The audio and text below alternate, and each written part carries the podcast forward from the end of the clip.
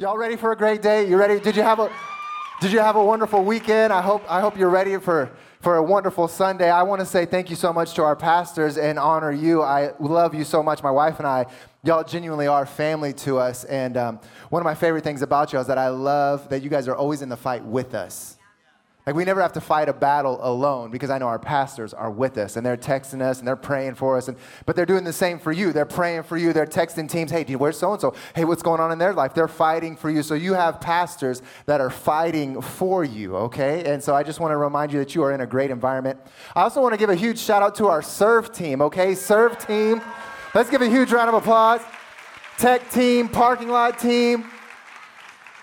We are we're a family here, okay? This is not just like a one person show. It actually takes a whole a whole tribe of people, a whole family of people to make a Sunday happen. Why do we all get together? Is because we actually want to see every single one of our lives changed for his fame and for his glory. Now, as a family, we have our what you can call it's our 12 stones, but we could also for today we're going to call them family values. As a family, we have some values. Every, every organization, okay, every family has a certain culture, okay? It's by design or it's by default, okay? Whenever I got married, um, the way my wife's family eats hot dogs is very different than the way my family eats hot dogs, okay? The way we eat hot dogs, okay? Maybe some of you will be in this category. The way we eat hot dogs is, you know, you cook it on the grill or maybe you boil it, uh, you know, on the, on the stove, okay? And then if you're at the grill, you'll take your, your hot dog bun and you put it on there just for a little bit, right? Get a nice little singe. Anybody know what I'm talking about? Get a nice little singe on there. Okay, you get your hot dog. I'll put some cheese on my hot dog. Put the hot dog in the bun and cover it with ketchup. Boom, good to go. Done. My wife's family, okay? They get the hot dogs. They chop the hot dogs up in little pieces. They put it in marinara sauce. They then put it then on the stove. They cook it on the stove in marinara sauce. So just wait. Y'all thought it's the weird. It's gonna get way weirder, okay? Stuff like this does not happen uh, uh on, on accident. Okay, I'm talking about family culture and values, okay? So they take these, these little pieces of hot dog and they cook it in marinara sauce, okay? Then they take the bun, they put it on a plate, okay? They put the bun on the plate, then they put mashed potatoes on the bun. I'm just getting started, y'all, okay? I'm just getting started. Real talk, okay? And then they put mashed potatoes on the bun and they'll put some mayonnaise. If you want mayonnaise, you can put mayonnaise on the mashed potatoes. Do you like salsa? Let's put some salsa on top of the mashed potatoes, and then you get a, hot dog, okay, your hot dog pieces with the marinara sauce. You just pour it all over, and then you can, if you want to, you can cover it again with some more mashed potatoes and then potato sticks. Covered in potato sticks, and now it's time for the ketchup and the mustard. That does not happen by accident. They planned that, okay? This is how they eat. I mean, it is a full meal, okay? And it actually tastes good, okay? It really does, okay? I know you don't believe me because I didn't believe it. But it actually does taste good. Okay, a whole bunch of random things together uh, work out. Okay, but anyways, every organization has a culture by default or by design. Okay, and as a church, we have a culture. We're intentional about this culture. And one of the things that we have here at Shoreline in our 12 stones is we see with eyes of hope. This is our posture. This is how we see things. No matter how big the storm gets, no matter how dark it gets, we see with eyes of hope. Everybody say, We see with eyes of hope. We see with. There you go. Good job. Okay, we're going to jump in the Bible, Luke chapter 8. You ready for some Bible? Luke chapter 8. Here we go. Luke chapter 8, verses 22 through 25. One day Jesus said to his disciples, Let us go over to the other side of the lake. So they got into a boat and set out. As they sailed, he fell asleep. A squall came down on the lake so that the boat was being swamped and they were in danger. The disciples went and woke him, saying, Master, Master, we're going to drown. Just parenthetically, do you ever have friends that just love to state the obvious? Right? Like it's hot, and they're like, oh, it's so hot. Uh, we've been sitting on the tarmac. We've been sitting in the plane for such a long time. This has been, everybody knows it's been a long time, okay? Like, we're just, we're just trying to keep our Christianity together, okay? The disciples just stayed in the ob- We're going to drown. He got up, Jesus, he got up and rebuked the wind and the raging waters, and the storm subsided, and all was calm. Jesus says, Where is your faith? He asked his disciples. And in fear and amazement, they asked one another, Who is this? He commands even the winds and the water, and they obey him. We're talking about we see with eyes of hope. The, the disciples found themselves in a situation that they never, never expected. Have you ever found yourself in a situation that you never thought was going to happen? Okay. My wife and I, we got married four and a half years ago. Okay. So, according to Malcolm Gladwell, we have passed 10,000 hours of marriage and we are officially experts at marriage. Okay.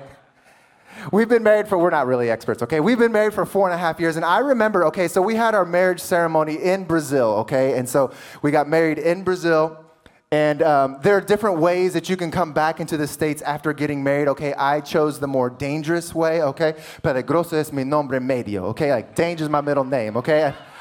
I, I just, we weren't gonna go the fiance visa route, okay? We were just gonna try to slide into America on a tourist visa, okay? So my wife, she had a tourist visa, which is technically not illegal, okay? It's not illegal, okay? You're gonna learn some more details here in just a second, okay? So, anyways, we got married in Brazil, and here my wife and I, my new wife and I are coming to America, okay? This is where we're going to live, and we're going through customs. And we have to go and talk to the people and i get through boom really easy. And i'm like hey babe whenever you go and you talk to the custom agents agents i want to make sure that you're like you know you don't have to hide your ring but you don't have to show your ring okay? Because she's entering on a tourist visa and um, just be cool. You're coming to visit some friends because you actually, and some family because your sister lives here. So technically, you're not lying, okay? And then once you get in the country, we can switch over your visa. Okay, I found out that this is like a gray zone, okay? That's it, that's in the, our customs system here, okay? You can ask me more for more details later, all right? So, anyways, she's going, she's talking, okay? And I'm like, babe, be cool, be cool, be cool. And I just see her, she's just, hi. Yes. And I'm over here, like at the baggage claim. She just, uh huh. And the lady goes, You just got married, didn't you? Gulp. Sent her to the back room. Have you ever been sent to the back room at the airport? It's very scary, okay? It's I, I, I, was like, hey, you know, she's my wife. I got to go back there with her. If we're going to the back room, we're going to the back room together. You know what I'm saying? I've been a husband for six days. I know how this goes. so I'm going back with my wife, okay, and we have to sit in this room. And I just remember it being all white, okay, and I just storm. I'm like, pan- I'm panicking on the inside. You know, I'm trying to be cool, but I'm just thinking, oh my gosh, Eric, okay, uh, they're saying that, th- that she's going to have to go back to Brazil. I'm, I'm not not going back to Brazil with her, so, but I don't know Portuguese. I, God, we have, we have a church that we're a part of. We love our church. We don't want to not be a part of our church. God, God, what's going on here? Okay, like I can't even be a good husband for six days. You know what I'm saying? Like I lost my wife in six days. what's going on, God? I'm just freaking out inside. We, our pastors actually threw us a reception, okay? We got married, and whenever we came to Dallas, our pastors actually hosted a reception. I'm like, uh, am I gonna show up to the reception with no wife? Miss Judy, okay, Miss Judy at our apartment sat out like all these rose petals and champagne. I'm, I don't wanna show up to an apartment with rose petals and champagne for myself. You know, I'm just like, all this stuff is just go. My friends are waiting and expecting to see my wife, and they're just gonna see me just still rolling single, and they're gonna think I've been lying to them all these years. just inside, just all these scenarios while I'm just, but what I'm doing, I'm just kind of just sitting there on the chair. I'm like, oh my gosh. But you, you've been there right? Like you take you take home your first child they don't give you an instruction manual okay how to raise a child and this baby is crying all night long and you're like oh my gosh god what do i do? Or maybe you just got this promotion that you've been praying for and then they're having downsizing in your company and you end up losing your position. You're like oh my gosh god what's what's going on here? Or maybe you actually were going to go to one school and then you found out that you thought that you were accepted and there was some something confusing happened and they give you another letter in the mail saying that you're no longer accepted. I mean these seasons were just kind of hits you just right. You didn't even expect it. And if there's one thing that I've learned about God, that as He's taken us to a destination, that He's also taking us on a journey. And in this journey, He's not just wanting to do things through you, He's also wanting to do some things to you. And here we see the disciples, okay? The, the you know what the disciples were before they were disciples? Fishermen. Like these guys lived on a boat. I mean, like they spent all their days and years just on a boat fishing, okay? They were, they were experts at being on boats. And Jesus comes up to them in verse 22 and says, Hey, let's go to the other side. This was, this was, um, this was probably not one of the most difficult questions or requests that Jesus actually had on the lives of the disciples. There was a time where uh, there was 5,000 people and they're all hanging out. And these 5,000 people are hungry. And the disciples come to Jesus and Jesus is like, I mean, you give them something to eat. Talk about panic. Feeding 5,000. There was one time there was a disciple, they were hanging out on a boat and this Jesus says, hey, come on, disciple, walk on some water. like Jesus had asked them some pretty crazy things in the duration of their time together. Getting in a boat and crossing on the other side would have been one of the things that the disciples would have been like, Jesus, I got you. You want to get to the other side of the lake? I mean, I'm a professional boatsman. I don't know if that's what you call them, okay? But I've spent my life in boats. And here they are shocked by the storm. Professionals at this and utterly shocked at what's going on. There are some things in life that can hit you and leave you shocked. You weren't trained for this. This is above your pay grade. How do you respond in these moments? What, what, do you do whenever, whenever it happens to you and you're like, oh my gosh, I didn't, this happens to us all. You're trained, you have a certain level of training. I can prove it. I can prove it really quick. Everybody here, you know, you know how to have good manners, right? Whether you do it or don't, you know how to have good manners. You also, many of you know how to drive a car, okay? You know how to drive a car. If you don't know how to drive a car, you know how to ride a bike. But you get in a car and somebody cuts you off, all your training, boop, out the window.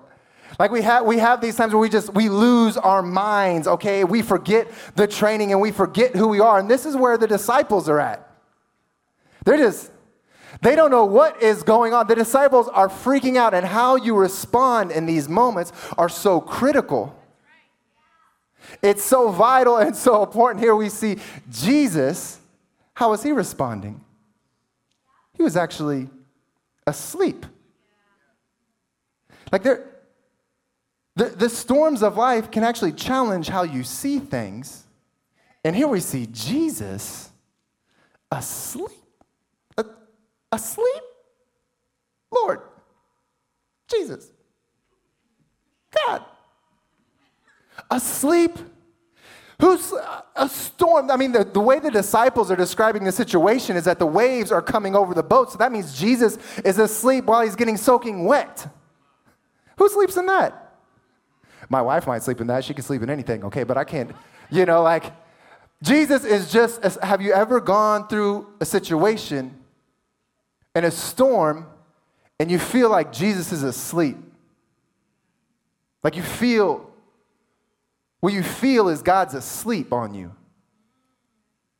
And this can be, now this can be tricky. I'm getting in your business right now, okay? Like this. Whenever you're going through a storm and God's not there, or at least you feel like He's not, you can then feel so helpless now that now that God has seemingly left you to fend for yourself. And how you respond in these moments are so critical to who we are. And here we see Jesus just asleep with the disciples, and they're freaking out. It's all chaos. They, they finally wake Jesus up. And I want to pick this up in verse 20, let's see, let's, let's go to verse 23. Jesus fell asleep, and the squall came down at the lake so that the boat was being swamped, and they were in great danger. The disciples went and woke him, saying, Master, Master. You know, in these, in these seasons when God's seemingly asleep, you start to question things, right? God, do you love me?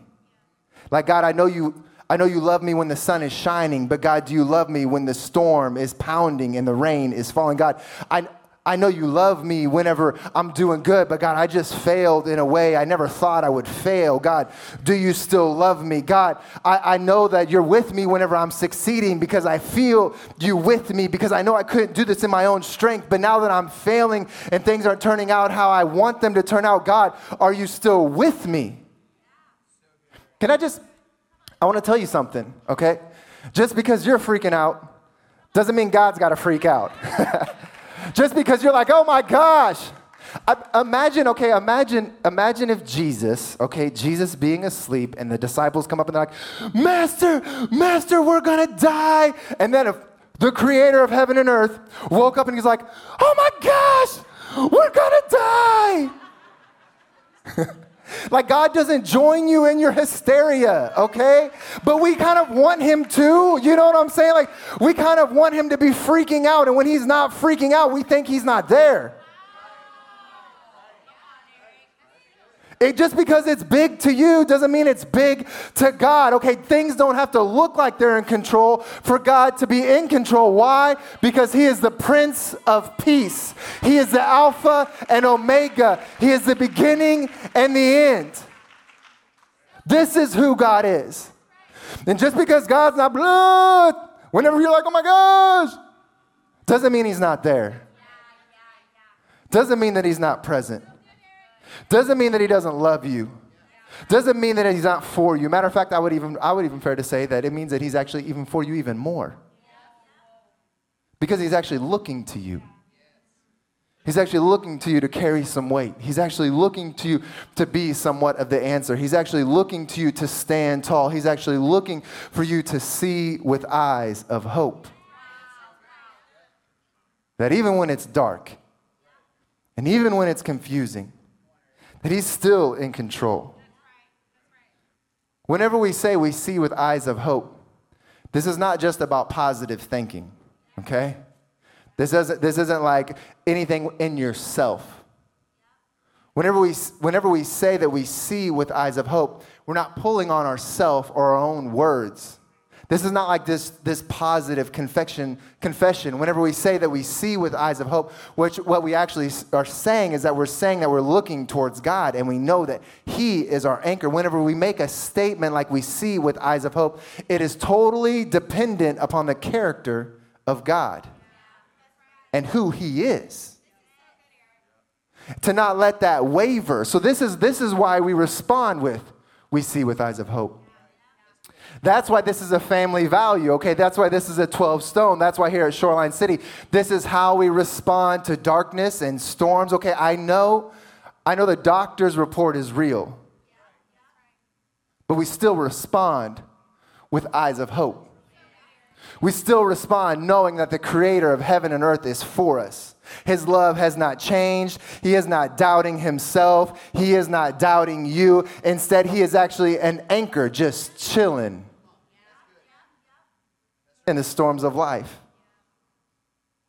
God wasn't freaking out whenever I was freaking out in that room, that white box room, doubting me as a husband and thinking about, I mean, you know, you go through all the worst scenarios, right? Like it just, it all amplifies in your brain. But God's not there. Instead, He knows exactly what's going to happen.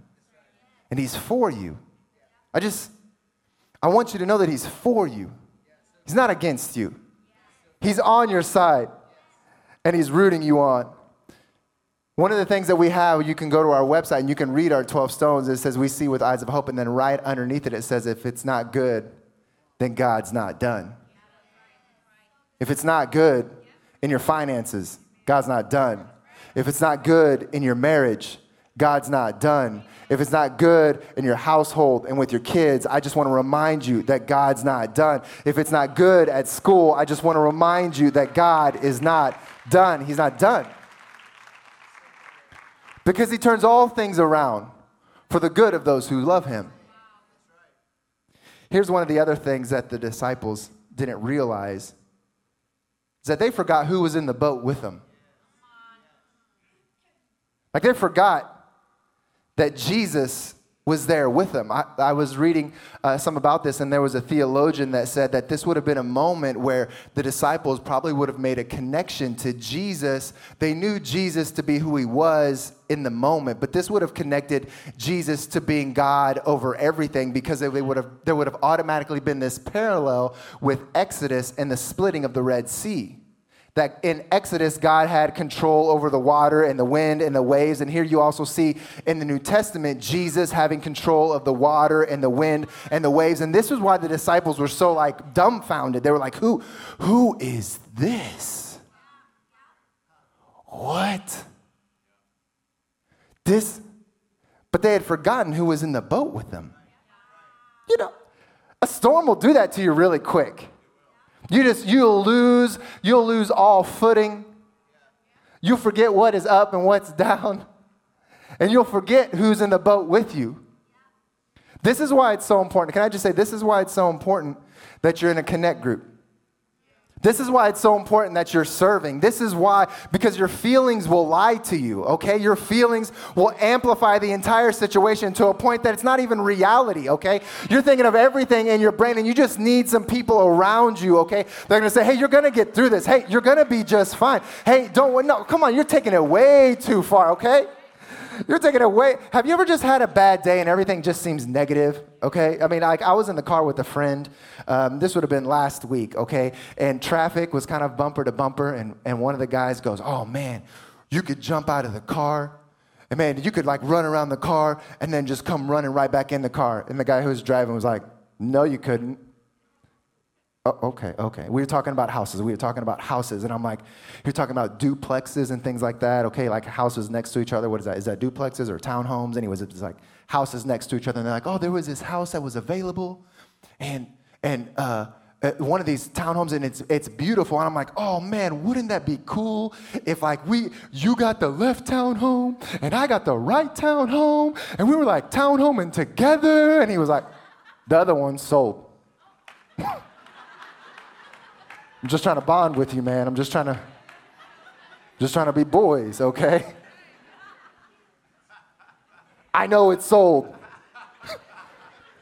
it's a long ride, okay? It's a long drive that we got. I'm just trying to have some fun with you, man. but when you have a bad day, you know, you can just kind of, you know, you can be rough. You can be difficult to be around. You can be a little prickly, okay? be a, just a little spicy. You can forget who's in the boat. You can begin to lose perspective.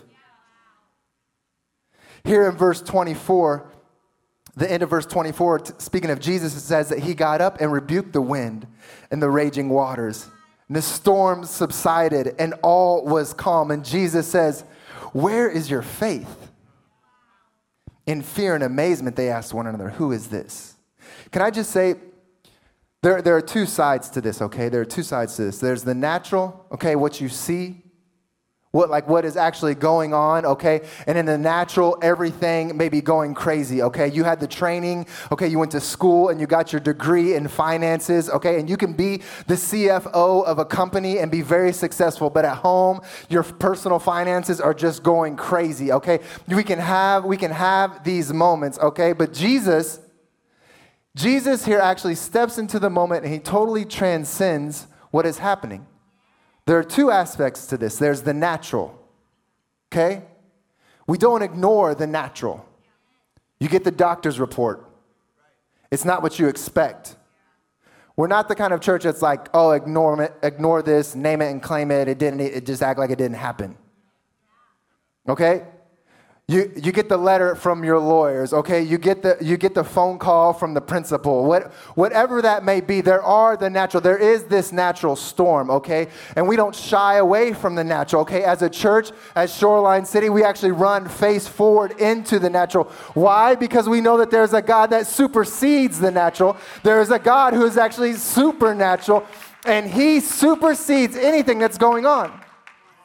Like, like in a moment, okay? In a, in a moment, everything can change. This is why we see with eyes of hope, because we know that in a moment, anything can change. You can go from tears to joy, okay? You can, you can go from bank, bankrupt, bankrupt and have no clue what to do, okay, then actually having a solution. God can completely turn things around. This is actually what he does best. This is what the gospel is it's bringing things from death to life. This is why we see with eyes of hope. It's not in ourselves, it's actually in the character of God and who He is. One of the things, one of the things that's really interesting about boats, okay, is that the same thing that makes a ship float, the same thing that can sink it. Just where it's at. Are you going to let the storm sink you? Or are you going to see with eyes of hope?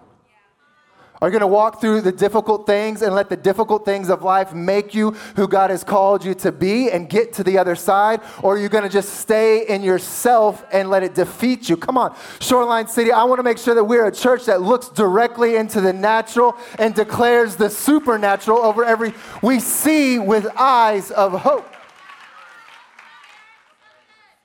Because whenever you're in a storm, whenever you're in a storm, it can cloud your vision.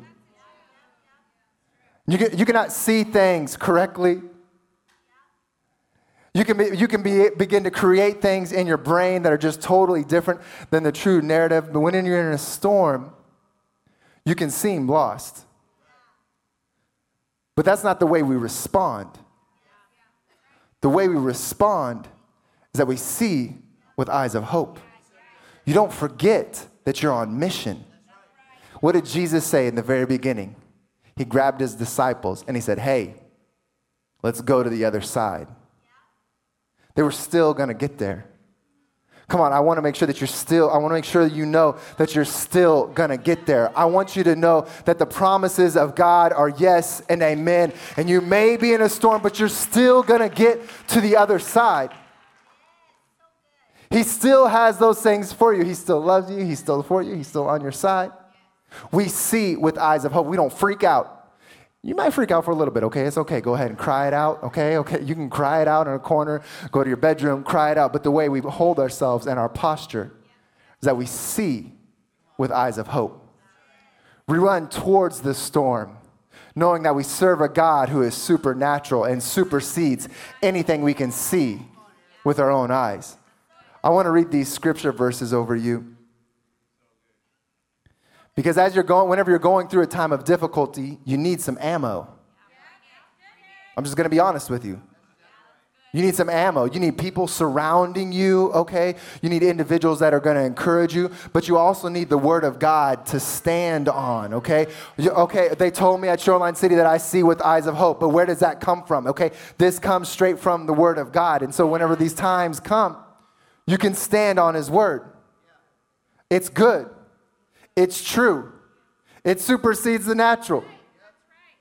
We're going to put these scriptures on the screen, or oh, we're going to put on lower thirds. But I'm going to read these.